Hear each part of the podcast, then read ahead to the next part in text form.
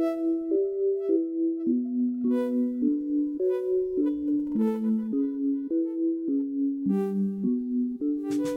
into the Think Deeper podcast.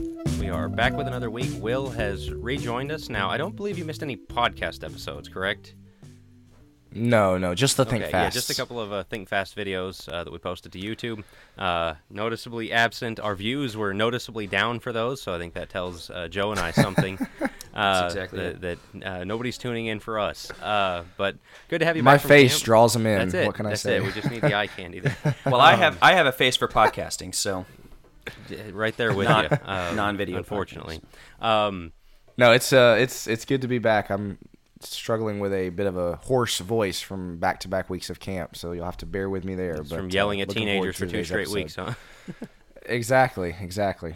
Having said all that, um, let's go ahead and get into our episode today. This was not our planned episode for today. Um, it- so over the weekend, uh, Will's dad, uh, Brad Harrub, works with us here at Focus Press. Uh, well, I guess we work for him at Focus Press. I should we should say.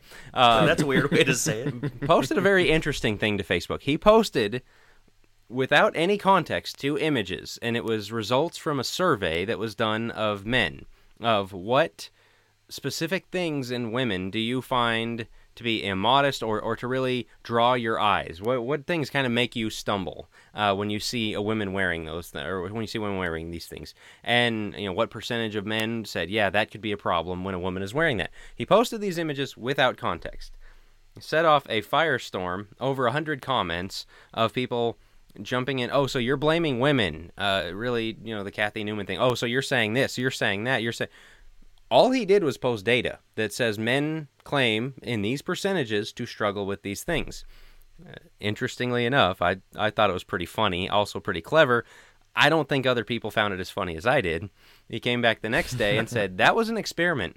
I just posted data without any commentary uh, to see what would happen, and it made a lot of people really mad to see that data, and uh, especially uh, you know a lot of women were very up in arms. Were very ready to go to battle over the topic of modesty. Um, a very interesting experiment that he had there, uh, and essentially he was using it to teach at at the camp you were at, Will. Uh, I believe his message was when you talk about certain things like modesty, expect very heavy pushback. Yep. So we're going to talk about modesty today. We're going to follow up on that. Uh, it's summertime. It's already it's it's an issue that's out there. We've talked about this a little bit on our summer episode about a month ago about when you go to the beach, keeping your family, you know, your eyes, just you know, for young men, thoughts to keep in mind. But let's talk specifically about modesty today. We've got questions that come out of everything we've discussed here, right? Uh, and, and so let's ask those questions. Joe, uh, why don't you lead us off on, on some of the questions we need to ask as we discuss this? But before we get there, Oh, though, sure. real quick, Joe, I'm sorry to cut you off. Um, there, there is a tendency that, that that bothers me within, really within the church today, that kind of supports the idea that hey, this is something that we really shouldn't talk about, you know, because it's subjective, it's you know, it's very opinion based, and because it's so emotionally charged, there's a lot of people that are in the camp of, hey, it's just it's just better off not to talk about it. I mean, literally, he posted those two pictures two days ago. 166 comments of people going back and forth. Again, no context, no nothing. There were there were things that were uh, just to give you an example, something as simple as skin tight jeans are a stumbling block. 76.2% of men agree. Um, and again, it was just data. It was all it was was data, and just my goodness, people going off uh, about this data that was shown. And again, it, it, a lot of stu- a lot of the comments kind of shed light on the fact that a lot of people think we really shouldn't be talking about this, you know, especially guys. Guys especially shouldn't be commenting on this. This is something only women can talk about and how dare anybody even address this. When you have 76% of the population, and I think that was one of the lower ones, you had things up into the 95 percentile for men, what they find to be a stumbling block, that means we should be talking about it. Uh, That's that's not Yep. oh 12% of men think this and you go well then why is it relevant those 12% can go you know figure something out or or go get themselves some help 95% 76% 82% you know these are high level percentages and so, yeah, I think that first question really would be should men comment on this? Do men have a right to comment on this? And I think what was interesting, and I mentioned this to my wife, and I think I texted texted Jack this, and then Brad came out with it. Um, is I told her told my wife I said I think this is a sociological study. Like it's it's very interesting to see the way people are interacting. And I said notice what is absent, which is a lot of men comments. There were only a few, a handful, and even at that, those were the ones, the majority of which um, of the the small minority of men's comments were defending the women's side, saying we basically we shouldn't be talking about this. The or white you're just knights were riding in. That's exactly it. And I said, isn't it interesting? Where are all the men that are are coming in here saying, no, that's absolutely right. This is this is what it is. Um, and kind of defending the numbers, saying some of these things can be a stumbling block. And what we've learned in this culture is men can't talk about this. Men shouldn't have a say in this because those pervs just need to get their act together. It's all about their lust, which we're going to get into later in terms of whose responsibility this is.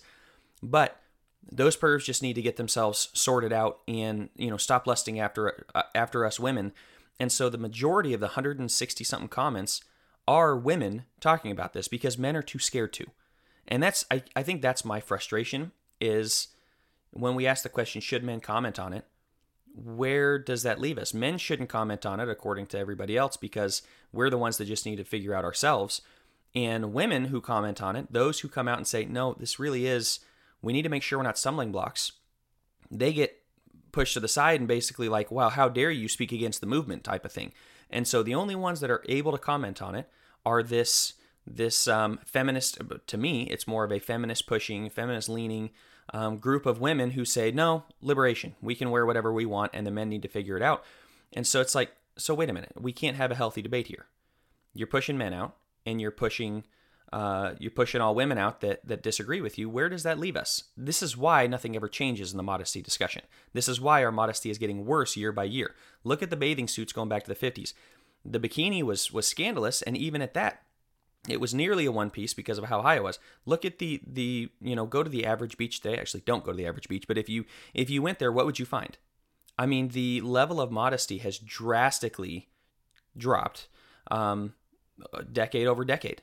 Why is Well, that? so because we can't speak about it. Let's get that back to that Go question. ahead, Jack. Should Go ahead. men comment on it then? Hey, to me, here's the deal. If you've got somebody that 95% of their body is uncovered, and your response is, well, you know, men, they, they don't really have any right to, to say anything about that. How ridiculous of a position is that?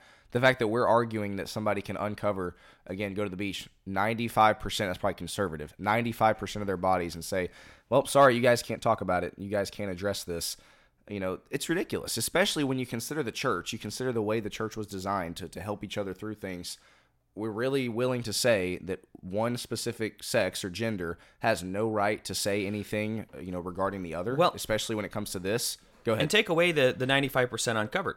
You may be completely covered. If your body, if it's skin tight, if it's the yoga pants, if it's accentuating certain things, certain angles, certain features, I think that can be just as immodest. Again, we'll get into that. Uh, To answer the question, should men talk about it?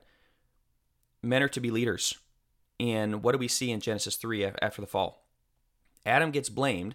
Adam is considered to be the first one who sinned, not Eve. He's the one that takes the brunt. Look at Romans 5. He's, sin came through one man, even though Eve was the one that took the fruit. Why? Because Adam stood by and let her.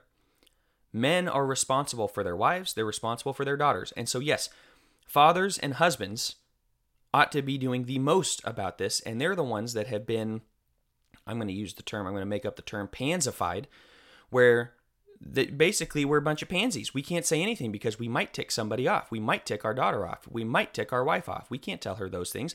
And then when we come in and say this is a potential temptation for us, they go, "Oh, you're a perv. You just need to keep to yourself." And so no man can comment on it when in reality, I think the fathers and the husbands and in the church, if a woman has neither, the elders or the men of the congregation need to take her under her wing. This is a a spiritual issue here which we're about to see through uh, several scriptures. It's a spiritual issue, and so should men be talking about it? Absolutely. We're the ones that absolutely have to be talking about what affects us as a stumbling block and what we have the right to say. Go for This it. is something we're going to get to in, in an episode, an upcoming episode uh, on the progressive playbook, and it's one that they just keep running over and over. Is that you're not allowed to say certain truths if you are a certain person or if the truth is unpopular. Like if people are going to get mad about it, it's ridiculous. Uh, If it's true, it does not matter who the person is who says it. We don't need to wait for somebody who's in the midst of it to say the thing that is true. whoever is the one that's speaking the truth is the person that needs to be amplified as, as speaking the truth man woman whoever it is and and so the question people are not asking is what is true and so that that moves us into our next question is does the Bible give a standard? Is there a standard of modesty in the Bible? Because one of the, the, the things you'll see is this thing of we under that the heading of we shouldn't talk about it is the Bible doesn't give us a standard. And what people mean by that is there's no verse in Deuteronomy or somewhere in there that says modesty. Immodest dress consists of dot dot dot this that the other thing um, wearing it below your knee or uh, you know with a neckline that looks like this. And you know if you wear this it's immodest but this is immodest or this is modest. And and and there's no pictures in the Bible that say this works and this doesn't work, and so it's very easy to say, well, there's just no standard whatsoever, and and so who are we to say? And and we really shouldn't get into it because the Bible doesn't have that. Number one, that is a, a very twisted form of legalism that says you've got to give me the list. Just give me the list. I'll check off the boxes and call it good. God gave us brains. Not only to give us brains, He gave us the Spirit so that we can discern these things, so that we can make application of them ourselves, so that we can figure out, you know what, this is, you know, borderline, this is modest, this is immodest. And and when people say we have no standard, okay, that just opens the door. Let's start working backwards. Can you walk out the door naked? I think I would like to think that most Christians, even those that say that there's no standard for modesty, would say, "Well, no, you can't do that." Okay, we got one. So there is. So, th- so there's a standard, and it starts at nakedness. All right, let's see how far it goes. Can you go out the, the door in your underwear? Just you know, walk walk down the street, walk into Walmart in your underwear. I think most Christians would say, "No, you can't do that." I mean, a bikini is your underwear. It's cut out the exact same way, and all of a sudden, people start getting a little bit well. But there's not a standard. Well, hold on We've already established that even without a book, chapter, verse standard, there's a line somewhere. All we're doing here is haggling over the details. And I think we've got a pretty good case right. that a bikini is immodest. Okay, what about shorts that are about four inch inseams? That's immodest. What about, you know, a dude walking around with his shirt off? I think we can say that's immodest. I mean, like, you, you start putting the, the, the specifics on it. You don't need book, chapter, verse that gives you a whole list. You can start discerning these things for ourselves. Will, go ahead. I was gonna say that's the ironic thing about this is that preachers that will get up and say the Bible doesn't give us a dress code or a standard, or elders that will say the same thing. If somebody walked into the Sunday morning assembly wearing a two-piece bikini, they'd probably have something to say about it.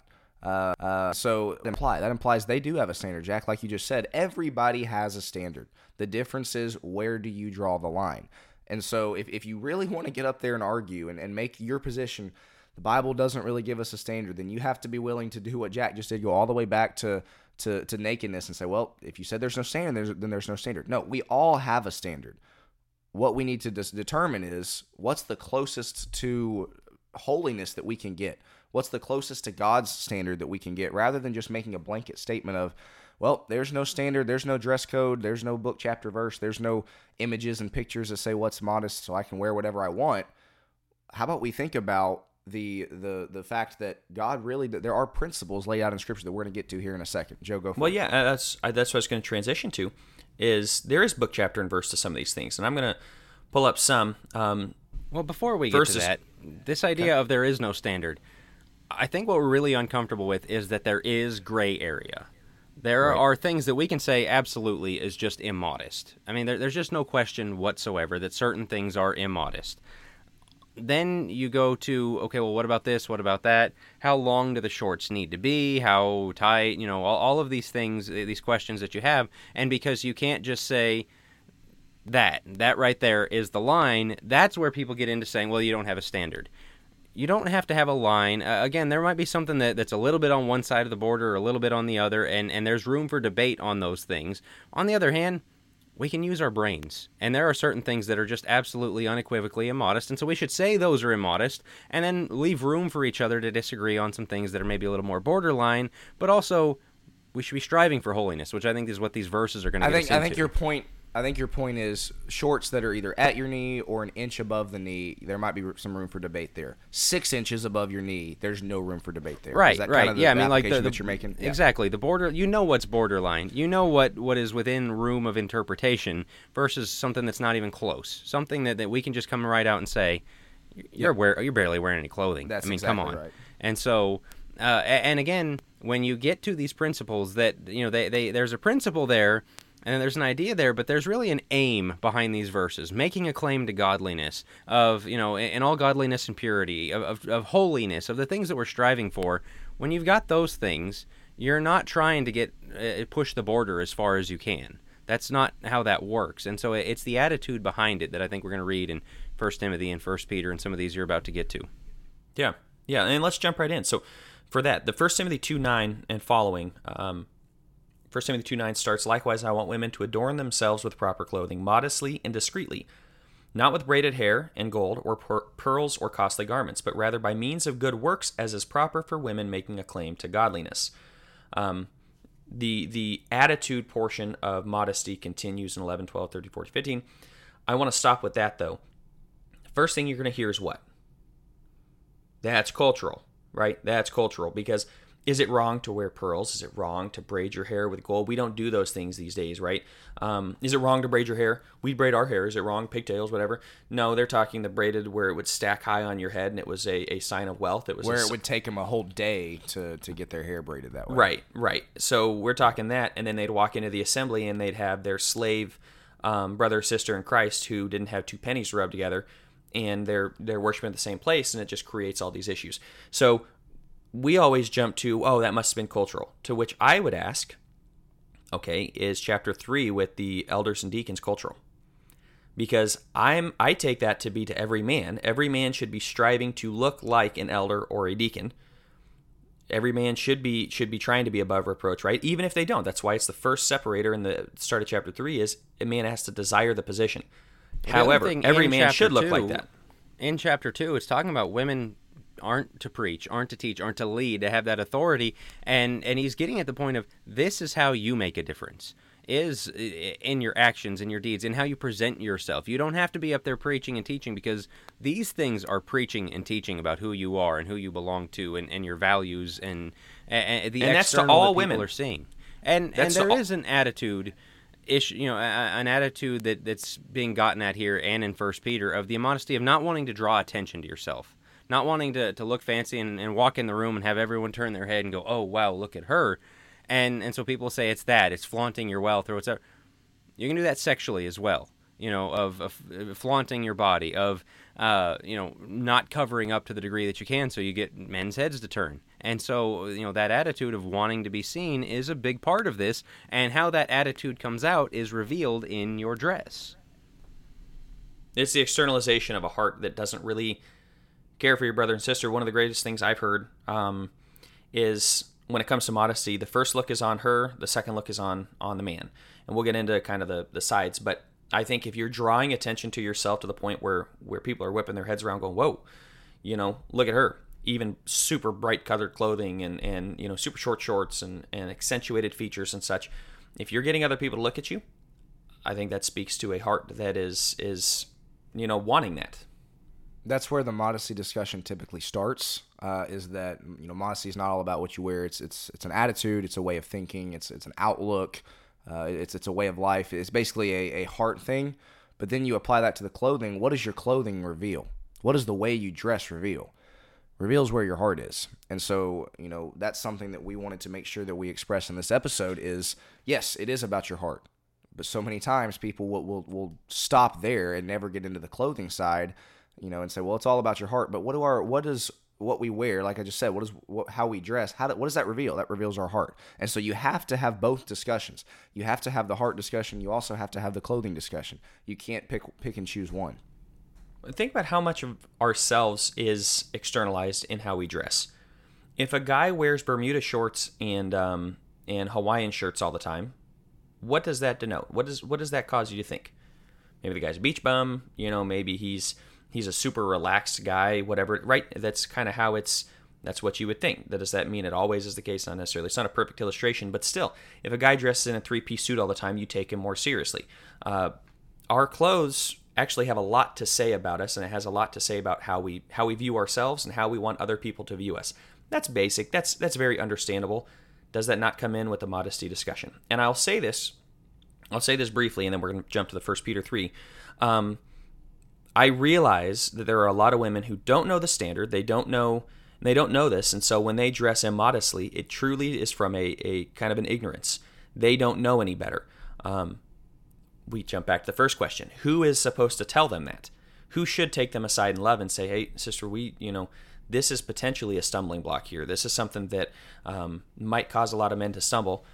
I think that's Who's the supposed interesting to do thing that? about the survey that Brad shared was, hey, ladies, here's some things that, that maybe you should be, you know, taking note of that you you think is fine. And and I, you know, I think each of us had these discussions with our wives about those statistics that were there, and it kind of surprised from them of that really that is you know the I, I think it was the purse strap across the the middle of, of the body you know that that was something that and you kind of explain yeah here's here's the thought process that goes through that um and and women who have the spiritual mindset those who who want to to do right by this what they do is go, oh, okay, I didn't realize that. I want to, I, I don't want this to be an issue. And if that's an issue for 95% of men, I guess that's something that I shouldn't, you know, I, I shouldn't wear or I shouldn't dress that way or that, that piece of fashion is something that I need to let go of. On the other hand, if your heart is me, me, me, I get to do what I want, you can't tell me otherwise, get out of my way, that says a lot in itself. That's the inner immodesty showing itself outwardly. And so uh, this stuff reveals the attitude. And, and, you can say, my attitude's in the right place. Uh, the Bible has plenty of things. It talks about in James of, you know, and Jesus about a, a, a good tree, a bad tree doesn't bear good fruit. What's on the outside is showing what's on the inside. And so uh, your response to these things, to get angry at these things, that there's a lot behind that. There's there's a lot to question and, and to wonder about and, and maybe to fix behind that. Which goes completely against i'm going to get into 1 peter 3 of what he's saying here. 1 peter 3 3 and 4 says your adornment must not be merely external braiding the hair and wearing gold jewelry or putting on dresses but let it be the hidden person of the heart with the imperishable quality of a gentle and quiet spirit which is precious in the sight of god. That speaks directly against yours that gentle that quiet spirit. What did you see a lot of on brad's post the exact opposite of that they Brad puts forth data and we don't I don't see a gentle and quiet spirit. I see a woman who's ready to go to battle to say you pervs just need to stop. No way I'm going to do this. You know, that's on you. You need to fix yourself. And if you're listening to this and you go, "Well, you know, these are three young white men that, you know, what do they know? They can't tell me what I'm supposed to do." To me, that's not the gentle and quiet spirit. We're telling you as men what can potentially be a stumbling block the way I've always broken down this verse, the First Peter three, three and four, verse three, and then uh, you know obviously when it was originally written, there weren't verse breakdowns, but the way it's broken out works out. Verse three really symbolizes things that the world values, right? Do not let your adornment be merely outward. Arranging the hair, wearing gold, putting on fine apparel. Those are external things that the world places a whole lot of value on. It's things that, that young people are being told nowadays hey, this is where your focus needs to be on making yourself look good, putting on fine clothes, you know, arranging your hair, looking good. That's what the world values. Then you go to verse 4, and it talks about, but this is what God values. Rather, let it be the hidden person of the heart with the incorruptible beauty of a gentle and quiet spirit, which is very precious in the sight of God. I would challenge each one of our listeners and those who are reading that. Don't let that last phrase just kind of roll off your back, which is very precious in the sight of God. Peter is literally telling us this is something that God looks at and deems precious. This is something that God looks at and says, that's the way I want my children to, to act. That's the way I want my children to be. Like it's precious in the sight of God. And we're just willing to, to you know, kind of brush that aside and move on. Now, that's a really big deal the fact that this is what he's he's symbolizing and valuing. The world values the things in verse three. God looks at the the hidden person of the heart, the, the gentle and quiet spirit, and says, "That's what's valuable to me. That's what's precious to me." And the sad thing is, as we've talked about before, we're not teaching our young ladies that at all. We're not teaching our young ladies that these things are precious in the sight of God. And so it's no surprise that we get, you know, just like on the Facebook post, a lot of uh, of, of, of women and ladies they're getting on there in an uproar about about the the stats and the, the survey that was released sometimes we just need to get back to the text and say no this is what's precious in the sight of god. This is what's valuable in the sight of god. I want to jump to isaiah 47 so you're saying okay you're telling me there's a standard. Those things aren't necessarily a standard. Part of those may be cultural the braided hair whatever it may be. Um, yes we're saying those first two are really looking at the heart and i think that's part of the standard. But then we also get into a little more of the standard isaiah 47 starting in verse 2 Take the millstones and grind meal. Remove your veil, strip off the skirt, uncover the leg, cross the rivers. Your nakedness will be uncovered, your shame also will be exposed. I will take vengeance and will not spare a man. Well, real quick, Joe. Sorry to to establish a little bit of context for for the listeners here. This is you know God obviously through Isaiah painting a picture of Babylon being humiliated, of Babylon being exposed. And if you start in verse one of Isaiah forty seven, the the image that he uses, the metaphor he uses, is a virgin woman. Isaiah 47, verse 1 Come down and sit in the dust, O virgin daughter of Babylon.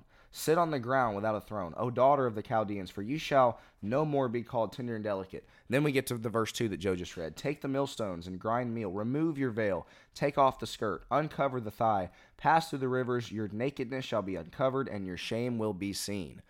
You might look at that and you say, man, that is just, you know, that's a stretch, or man, you're pulling that out of context. What do we see there? We see God through the prophet Isaiah taking uh, a principle that is uncovering your thigh or uncovering your leg and equating it to what? What is he equating it to? Nakedness and shame. Nakedness being exposed, shame being uncovered. You know, you don't, it, does not take a theological degree to be able to see that. You don't have to go to seminary school to see that's exactly the equivalency that God through the prophet Isaiah is making there. That you uncover the thigh, what is that? What does he equate it to? Nakedness and shame. Sorry, Joe, to cut you No, off. you're good. And that Hebrew word for those that say, "Oh, that's the entire leg," it's the upper thigh. Is is really what the Hebrew word is there, which I'm not going to get in the Hebrew. I have no idea how to pronounce it. I just have logos, so you can look it up, um, or logos, I guess, for some people. But um, yeah, so it's the upper thigh, and if when he's equating that to nakedness, now we're starting to get into those short shorts that you're letting your daughter wear that have again a, a three four inch inseam. Um, the bathing suits that you have, even the one pieces where the entire leg is uncovered. What is he equating to nakedness? These things. That is, a, if you're looking for a standard, I think this is a pretty good place to start. Once you have the heart right, you say, okay, what else? Well, the uncovering of the of the thigh. Now, here's what you'll always hear. There are other parts of the of the world where if a woman uncovers her ankle, it's seen as very immodest. And what do you do with those? So I'll throw that out to you guys. As we're talking the the standard quote unquote, um, what do you do with the Saudi countries where if they uncover their ankle, if they uncover certain parts of their face, it's considered immodest? Is that is this the standard? What would you say to that?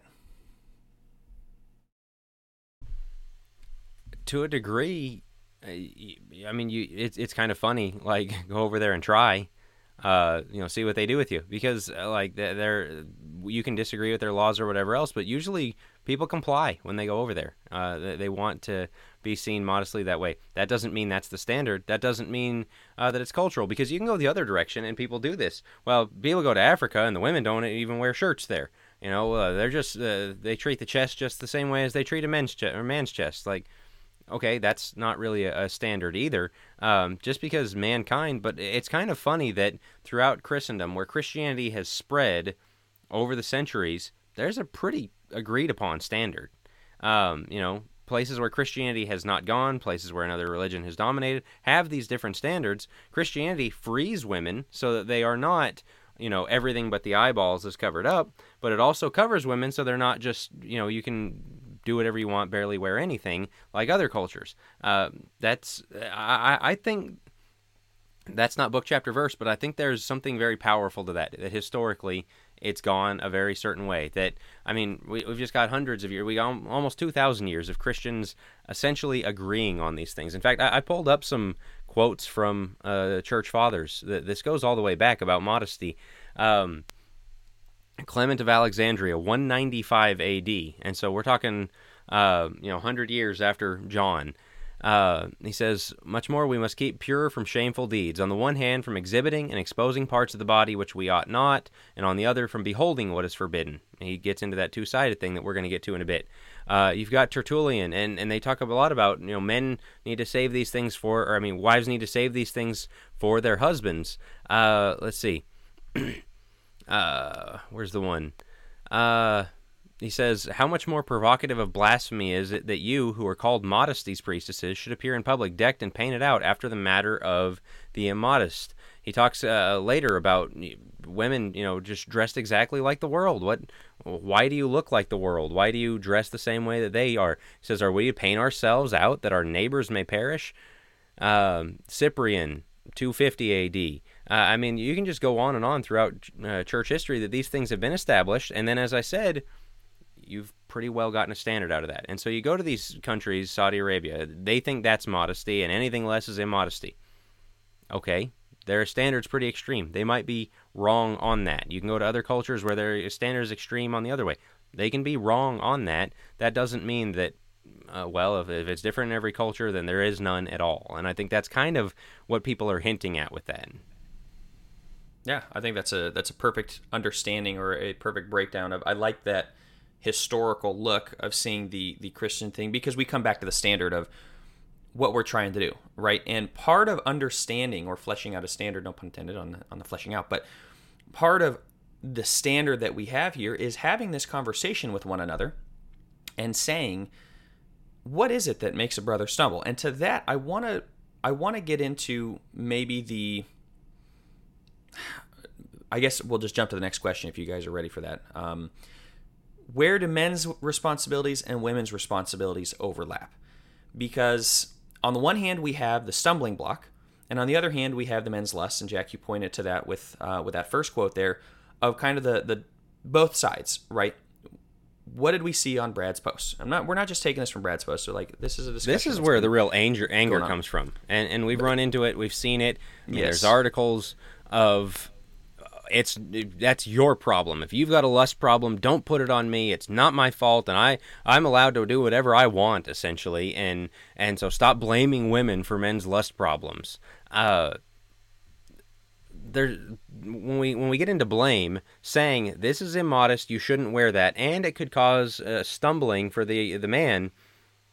We haven't talked about the man's responsibility at all. The man has responsibility, and guess what? We did an episode on pornography. We have talked about teaching men avert your eyes. We, we you know, you can go to Job of I, I made a covenant with myself that I wouldn't look on a virgin. David, I won't set anything, any worthless thing before my eyes. Jesus, if a man looks at a woman with lust in his heart, he's committed, or with lust, he's committed adultery with her in his heart we preach all of those things. We say, men, get your house in order. Stop looking at those things. The Bible also talks about modesty. The Bible also talks about women adorning themselves a certain way. And so these are totally separate circles. We ask the question, where do they overlap? They overlap in that they're related. We're talking about a related thing, but the woman's responsibility and the man's responsibility are totally different. If the if a woman walks by you naked as a man, you have a responsibility not to look at her, but that doesn't mean she's not doing anything wrong. Right.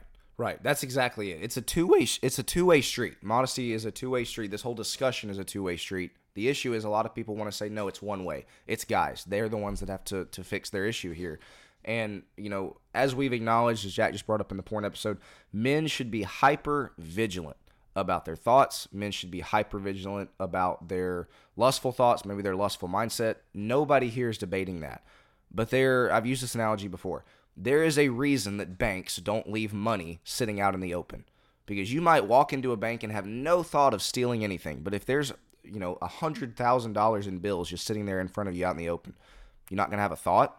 You're not gonna think, oh, well, I mean, that's just sitting right There's nobody around. Saying that men should control their thoughts and intents, uh, which is true, does not justify a woman wearing something that swings the door wide open for lust. And anybody that argues that is, is, is ignoring the fact that, like you just said, Jack, both things can be wrong. Joe, I love the way that you put it a second ago. I'm sure you're about to get into this about the first and the second look. The first look is on the woman, the second look being on the man. We have a responsibility. There's no no debating that. But that doesn't mean women can dress the, the any way they want to and everything's on the guys. And the sad thing about this is that's especially you look at the, you look at this Facebook. And it's not just this Facebook post. Other discussions that I've seen on modesty, other posts from other people. It really does seem like that's what a lot of women think that they have every right to wear whatever they want, and any lust problem, any stumbling block problem, any um, you know issue that might lead somebody into to further temptation or further lust that's i'm sorry that's not my problem that's on the men. That bothers me that we have so many women that think you know i can literally wear whatever i want and any lust that comes out of it sorry that's on the guys. It tells you how feminist our culture how much feminism has really come into the church. You know why that is? Because men didn't step up. There's going to be a lot of guys like adam who they look at and say you didn't necessarily do it but you said nothing you said nothing. You let your wife walk out the door. You let your daughter walk out the door. Now they have this feminist mindset of it's my body, my choice. And so even if they're not pushing abortion, they're pushing extreme immodesty. And even if it's not extreme immodesty, they're pushing this idea of I can't basically. I, I would like to know when we bring up the stumbling block idea, which is uh, you know Matthew 18 7 through 9. When we bring up the stumbling block idea, I'd love to know what people think or what women would say to that. When are they a stumbling block? If it's not a stumbling block when they wear the cross shoulder bags, which very much accentuates their chest, and and if, if it's not a stumbling block when they're wearing a bathing suit, if it's not a stumbling block when they're wearing skin tight pants, if it's not a stumbling block on the at what point do you become a stumbling block? I think every woman needs to answer that. And if a man says this is potentially making me stumble here, and your heart is no, it's not. Uh, uh, he just told you what it is. And then you say, well, that's your problem. You need to not have a stumbling block. I remember Paul saying, I'll be willing to give up meat so as to not make my brother stumble. And Paul's willing to give that up, and women are not willing to give up, um, you know, halter tops. They're not willing to give up crop tops. They're not willing to give up their short shorts. And what I would say, I'd, I'd, question this. I'd say, why is it important for women to wear those things? Why is it important? Well, it's fashion. We want to look good. Look good for who? Because if it's looking good for men, boom, you're being you're looking good to be noticed by men. If it's looking good for women, so you're you're dressing with the sole intention of making sure that every other woman looks at you and goes, "Oh yeah, she looks acceptable," or "Wow, she looks good," which has its own problems in and of itself. So who are you dressing for? What you ought to be dressing for is God. Now, I want to have a brief discussion on the male side of it. Notice in this podcast, we have not discussed too much of the male modesty. There's a reason for that, okay? Um, is that can that be an issue? Yes. Men going shirtless at the beach, I think that's a problem. Men wearing um, these gym shirts that you know the the muscle shirts that show off whatever they have, I don't think that's modest either. Men wearing short shorts, I don't think is modest. Um, you know, accentuating certain things, absolutely. Is that as much of a problem as the women? No. But anytime you bring up women's modesty, we always have to have the discussion about, yeah, but men need to be modest too. Women were not designed to be visual. That doesn't mean they're not. That doesn't mean some str- some women don't struggle with it. Pornography is mainly on the rise with women. At the same time, though, coming from that, I think it's mainly an emotional issue for both of them and not so much the physical. But either way, I know women can lust. I'm not saying they can't. But stop putting it on the same pedestal and saying it's the exact same thing. Do you think those statistics right. would be in the 95% if women does a, a shirtless man make you stumble? Do you think it'd be 95%? I don't know. I, I have to think it'd be a lot lower. There's a biological difference. Correct. is what you're getting. Correct. At, the, and I'm, I'm kind of. I don't mean to beat around the bush. All I'm saying is I get frustrated that every time we have a discussion with women about women's modesty, we always have to run to what is a man's responsibility with lust and what is a man's modesty, and, and we we spend about two minutes on what a woman should do for modesty when that is the main discussion here as far as I'm concerned. And and and to be clear, again, for at least uh, all I would say all of our perspectives, but you know, from my perspective, I've got a seven I've got a seven month old son. I plan on teaching him this exact same standard about modesty. We wear our shirts at the beach, and, and you know, from personal perspective, trust me, it's not the most fun thing to, to wear a shirt when you when you're at the when you're at the swimming pool. It's just not. I've had to grow on that as I've you know gotten to where I'm at now three, four years ago, I didn't care. I didn't think it was a big deal. Now I understand it is a big deal. So I plan on teaching him that. I'm not gonna. I'm gonna tell him, look, you you can't wear the shirts that have the gaping holes where you basically your whole chest is exposed. You can't wear those. At the same time, if and when you know we have a daughter, I'm going to teach her the exact same thing, but I'm going to teach her it's a lot bigger of a deal for you.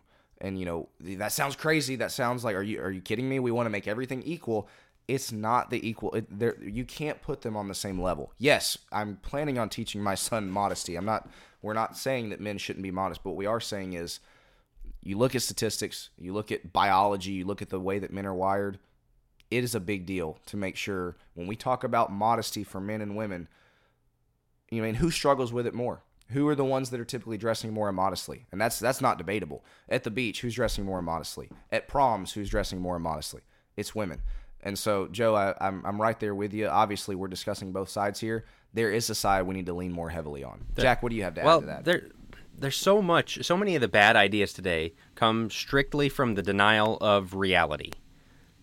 The world is a certain way. We are wired a certain way.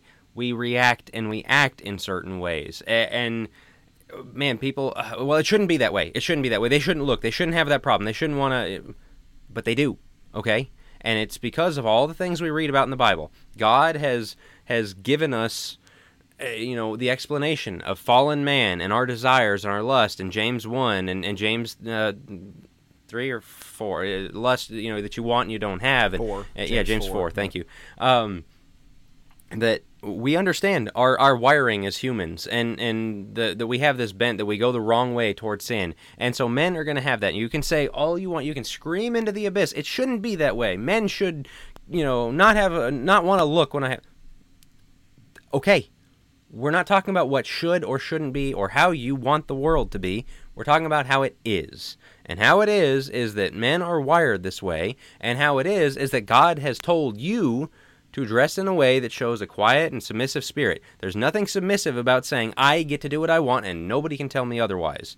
You know, I wrote an article on this a while back and I just want to kind of go over it here because I'm not, I'm not going to, um, you know, people are listening, you're busy, you don't have time. I'll give you the, the 10 second rundown. I, I create a fictional man named Bill and he's a young Christian guy. He's involved. He's part of the church. He's active in the ministries. He's he's really wanting, but man, he struggles with pornography, as 75% of the people his age do. I mean, it's just something that, that he's dealing with, and he's trying. He's he's got accountability. He's you know doing everything he can. He's avoiding the, the places where uh, there's triggers that, that lead him down that road. He's he's fighting this battle. He's got software on his phone, on his computer, and I mean, just he's doing everything he can to fight off this battle. And then he walks into church and has a sister walk by wearing half of uh, the clothing that she should be, saying, "I can do what I want, and you can't tell me any otherwise." What's wrong with you? What's wrong with you? If you've got a brother who's an alcoholic and man, he doesn't go, he, he drives home a different way, so he doesn't go by his favorite bar, doesn't drive by a liquor store. He's keeping, you know, letting his friends know, and he's got accountability of I'm not drinking liquor, I've been co- sober for this many days and all that. You're to walk right in front of him, crack open a beer, and say, I'm allowed to drink this. I get to do whatever I want. No! You are a horrible person who needs to repent if that is your attitude. And if you're a woman who's doing the same thing, saying, I don't care that every guy my age is struggling with a pornography addiction, and some of them are overcoming it, some of them are doing their best and really taking it seriously, but I get to do what I want. There's no quiet and submissive spirit in that. That is a big problem that needs to be addressed, and, and that attitude is something that is absolutely horrific. I'm sorry, that attitude is something that we have to root out of the church anytime somebody says, Forget you, I get to do whatever I want. I've got my liberty to shove it in your face and make your problem worse because it, always gets painted as these, these pervert guys that want to look. That's not how it is. Going back to the denial of reality, is they're going to notice. What they are doing is fighting their impulse to do something about it, to take that second look, to linger. They're trying as hard as they can. Don't make it more difficult on them than it already is. Come on. I mean, this uh, that that really ticks me off when they're when we know personally guys that are struggling and fighting this battle to have that shoved back in their face by their own Christian sisters. And yes, I, I work in that, and I work with a lot of porn addicts. And Jack's not, he's absolutely telling the truth. I've had guys say that. Yeah, the chick, she sat in front of church, she had a strapless dress, you know, it looked like she was naked from the way that the pew was, right? And it was, to be honest, it was kind of a struggle. And so he brings it into the accountability groups and, and he brings it into therapy. And it's like, yeah, these things happen, okay? So this is not some one off thing. This is, this guy's really trying. He's seeking therapy. He's in accountability. He's doing everything right. And the chick walks in with a strapless dress or with the, um, with the uh, tank top or whatever that shows her bra straps and, and he can just look our eyes follow lines and where does your lines lead to and how much are you exposing? And then we think we're going to bring it into the marriage and that our husband gets us and it's like yeah and so has every other guy that you've posted on instagram all your bikini pics or whatever it may be or all your immodesty and every other guy's gotten the same thing. So what exactly are you giving your husband? Well yes he gets he gets the sex out of it but there's no chastity there. There's no um, you know there there's no covering up and saying hey this is something special that my husband gets it's like you know it's everybody's so you know what's special about the sexuality there's something very special about your virginity and about your sexuality Well, again, about about this whole two way street thing, uh, because Jack, you summed that up perfectly. I don't, I don't want to echo anything. What what I plan on on teaching my my kids is for for my son, you control your thoughts. You know, you control your lust. When Jesus, you know, said in Matthew five twenty seven, whoever looks a woman to lust for her, I mean, he put the onus on on the man there and basically said, look, you you should not be lusting after a woman. You know that analogy. You leave the uh, if the if the money is left open in the bank, you take it. What is it still? It's still stealing. You know, just because it was left out in the open doesn't mean it wasn't stealing. At the same time, what I plan on teaching my daughter, don't make it easier on them. Don't like you just said jack under the guise of well they should control their thoughts that way i can wear whatever i want. Don't don't swing the door wide open for lust by uncovering 50% of your body. And again uh, we, we've we've gone on and on about this. I don't see why this is not common sense. I don't see why this is not something that's commonly accepted that we should, you know, call me crazy, Jack. Your analogy you just use, call me crazy. I don't see the the Christians in the first century, the Christian women in the first century church having that attitude of, well, I'm, I can wear whatever I want, and it is somebody else's problem if they have to do. I don't see the first century Christians doing that. I just don't. And so we've come such a long way. Call it feminism, call it uh, the media, whatever that has infiltrated our minds, but we have got so much work to do when it comes to, to this discussion. And again, as we started with, so many people want to say, well, we can't really talk about this, especially men should not be talking about this. The work's never going to get done if we don't talk about it. And that's, again, the reason for this episode is because we have to discuss it. We, we discussed pornography a month ago. It's an epidemic. You know, we, at, at the, um, the interactions I have with young people to I think a lot of parents would be shocked to hear the, the the reality of the statistics and the reality of the of the young men from age 14 to 18 or whatever that are struggling. And for us to say, well, we're not going to talk about modesty or, or, the way that women dress is ridiculous. And that's why we're discussing it. I I just will not tolerate that response that, that we get on these things of so you're blaming women. Nobody is stronger on telling men to control their thoughts than us as we've just laid out. We talk about it, we, we hammer it. Joe works with these guys very closely and, and is helping them come out of it. We do not make any excuses for men to lust. We are not telling them, well, buddy, it's it's her fault. No. We do not go down that road at all. But it is a total false dichotomy. It is, it is ridiculous to pit these things against each other, to say, that we're blaming women when we say wear more clothes, dress yourself properly. This is the concept of a stumbling block. Because can you imagine the same thing with false teaching? Well, God, you know what? I taught falsely, but you can't condemn me because they should have known better. They should have studied for themselves. No. That that's the idea of a, a, a false teacher. It yeah, they the person is responsible for themselves. They bear the blame of not checking your false teaching. You bear the blame of putting it out there. Okay? And, Only and men so will blame, stand only What's men that? will stand in front of God and have to give an account. Only men. Yeah. No women. Uh, women will right. never have to give an account for what they dress like. It's just the men. Come on. And again, the idea of a stumbling block doesn't take personal responsibility away from the person that trips over it. You should right. not trip over a stumbling block. But a stumbling block has its own responsibility. And so to to say that there's like a, a 100% and we're dividing the blame and cutting it in half, it's not. There's a 100% responsibility on a man. There's a 100% eh, responsibility on a woman. There is no division between the two. There's no trying to figure out who's got the majority or the minority. It's 100% for each of you. And man, I, eh, this this false pitting these things against each other drives me crazy because it's bad Bible study, it's dishonest, and it's selfish. And stop calling men pervs for noticing these things and just pointing it out like in a survey and saying, hey, this is a potential stumbling block. Stop immediately jumping the pervs. It's so played out. It's so ridiculous that that's your number one thing. These men just need to grow up their pervs. Not true at all. And again, Jack, you laid it out perfectly. A lot of these guys are trying. Yeah, there are some guys that are going to indulge and they got their own set of issues. At the same time, there's a lot of good brothers out there who are just man, they're trying to make it through each day, trying trying to do their very best. Like you say, got accountability. So I just I don't want to echo well, your point. Other, it's just so thing. fantastic there are some perverted guys out there who are looking everywhere they go, trying to, to catch a glimpse, trying to linger their eye, trying to do those things. Why are you wanting to help them out? I mean, like, come on, there, there's just no good justification and you, for this. And you and want so, you want women to see you. You want to be noticed by other people, which is why you're dressing the way that you do. You just don't want to be noticed by the 50 year old man who's a perv, right? Who's he's the uh, the seedy individuals. You don't want to be noticed by by them, just by everybody else. It doesn't work that way. If you're noticed by the 20 year old chick who goes, "Oh, she looks hip," you're going to be noticed by the 50 year old goes whoa man that's that's something and once again i've worked with both ends and i've worked with a guy i i, I got a client right now fantastic guy he's come out of it he's i think he's a year and a half two years sober um, in his uh, in his 60s fantastic guy I, I love him to death but he used to talk about how he would walk around supermarkets chasing skirts basically he would walk up and down aisles you know following a woman who was immodest he's super shameful about it now he feels horrible those guys are out there but you know what he's also on the path to recovery. These guys can recover as well. And and so he's 2 years sober. If you can help your brother out by not being that for him, man, do it. It doesn't mean that he's not going to come out of it. He's forever going to be a perv. These guys do see hope.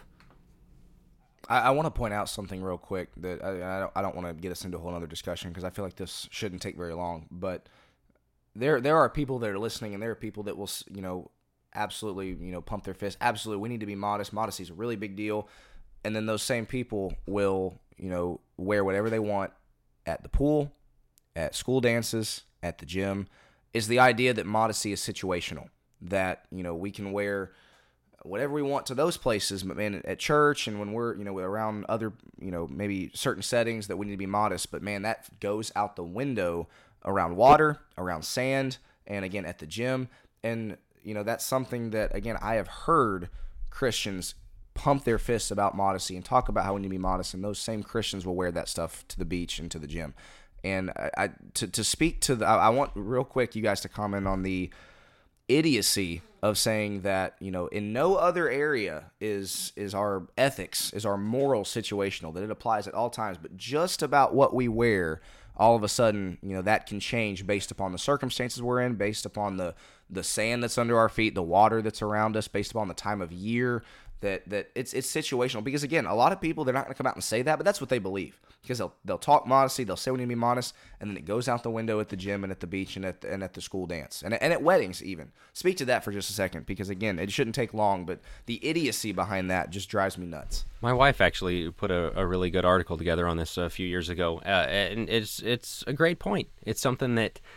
Uh, I don't. You, you just can't figure out the logic that if if you just like kind of uh, cut somebody out of a picture and and move them to a different situation. You know, the wedding dress. You know, I mean, wedding dresses are notoriously revealing. And if you took that and then you put, you know, you just cut her uh, and paste her into a pew in a, a picture of the the church on Sunday. You're like, wow, that, that's a pretty uh, wild thing to wear to church. But at the wedding, nobody cares. You know, the, the picture is all over Facebook, and, and you're going to hang it in your house so that everybody that comes in can get that glimpse at you. Um, as you said, the beach, you know, the, the thing, again, technically your underwear. I think we've made this point on on the summer one that going out in, in what is 99% of the time your underwear out there in uh, you know when you put sand under your feet now it's somehow different um, you know the gym the, the the tightness the the I mean just across the board for whatever reason you think there when when you walk through certain doors it doesn't count the same if it's immodest here it's immodest there it's immodest everywhere I mean this is just it's a very simple thing. It, it's the just, standard applies in all situations. Yeah, yeah. I mean the standard. Right. Uh, I mean until you're behind closed doors and and with your spouse, that that's where the standard ends. That's where you're. You know, other than that, anytime you're in front of people, you need to be dressing according to the standards that that you have. And so, um, again, you can say, well, where's the list? Where's the? Don't be that guy be wise about this. Be be holy about this. Have that that mindset and realize yeah there might be some gray area. There might be things that you wear that some might consider a little bit on the immodest side of the border. Others might consider you know just fine. Okay. But there's things that we all can see and know that are immodest. Don't wear those. So I, that's where I think we want to wrap up here, and I'm just going to read it again Is 1 Timothy 2:10. But rather by means of good works, as is proper for women, making a claim to godliness. That's what this is all about. And for the man side of it, go into chapter 3 an overseer then must be above reproach. I think every man should strive to be above reproach, right? Um, to be somebody that is seen as, as holy, seen as a, as a cut above. And that's what we're striving for, but women have to strive for godliness. And so, if you are a woman listening to this, you may be very upset. You may agree completely. We realize this is not going to go over super well for a lot of people. At, at, the end of the day, we're talking about godliness. We're talking about holiness. What are you chasing? And is your attire something you'd be comfortable wearing in front of Jesus?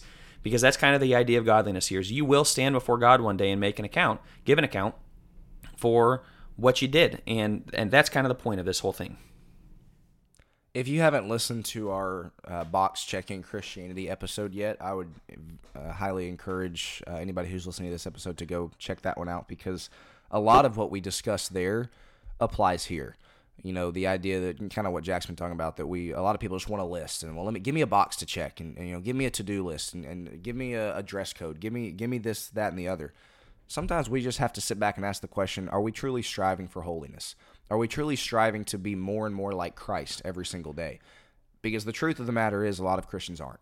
A lot of Christians are looking for boxes to check. A lot of Christians are not asking what would you know You know, it's the age old what would Jesus do? They're not asking how can I be more Christ like. They're not asking what's more what what's holier. And so whether we're talking about modesty, whether we're talking about the lust side for men, whether we're talking about literally any issue out there, that's a question we absolutely have to ask. Are we striving for holiness? Are we chasing after God and Christ?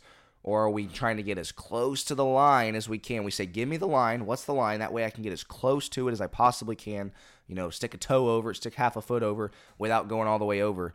That's the attitude a lot of a, of, of a lot of people, and that is not the way that we were called to be as Christians. That's not the way we're called to be as as disciples, as followers of Christ. And so, again, I would encourage you listen to that episode. But uh, for any issue, ask yourself that question: Are you striving after holiness? Are you chasing holiness? Are you chasing God? Are you chasing Christ?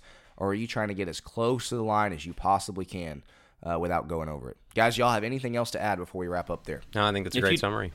Yeah. If you disagree with us, um, what I would say is just prayerfully let us know with some scripture. If you can back that up, I think we're pulling out some scriptures. This is what we believe is what the scriptures are telling us. If you disagree, it please don't make it just an emotional response. Make it something that you can point to scripture and say, "Hey, this is why it's wrong, X, Y, or Z." Um, and yes, we're we're open to debate and to discussion on that as long as scripture's involved. So Just please don't email with me. Email me with men have to keep their head in their eyes, and it's it's not women's problem at all. As you can see, I, I don't have much patience for that. So uh, Yeah. keep that one to yourself if that's your objection. Um, otherwise, yeah, uh, reach out to us. Uh, we will be back next week. As always, check out the YouTube. We've got Think Fasts coming out uh, periodically. Um, just the shorter form videos, 15 to 20 minutes, breaking down uh, one specific aspect of culture and Christianity. So uh, keep an eye on those. Check out our Facebook page, Think Deeper Podcast. Um, again, we appreciate everyone who listens. Uh, we always appreciate the reviews we receive, the feedback we get, the messages. Uh, we're going to keep bringing content for you guys. And um, again, we're always taking your suggestions. So uh, give us whatever you got, and we will talk to you guys next week.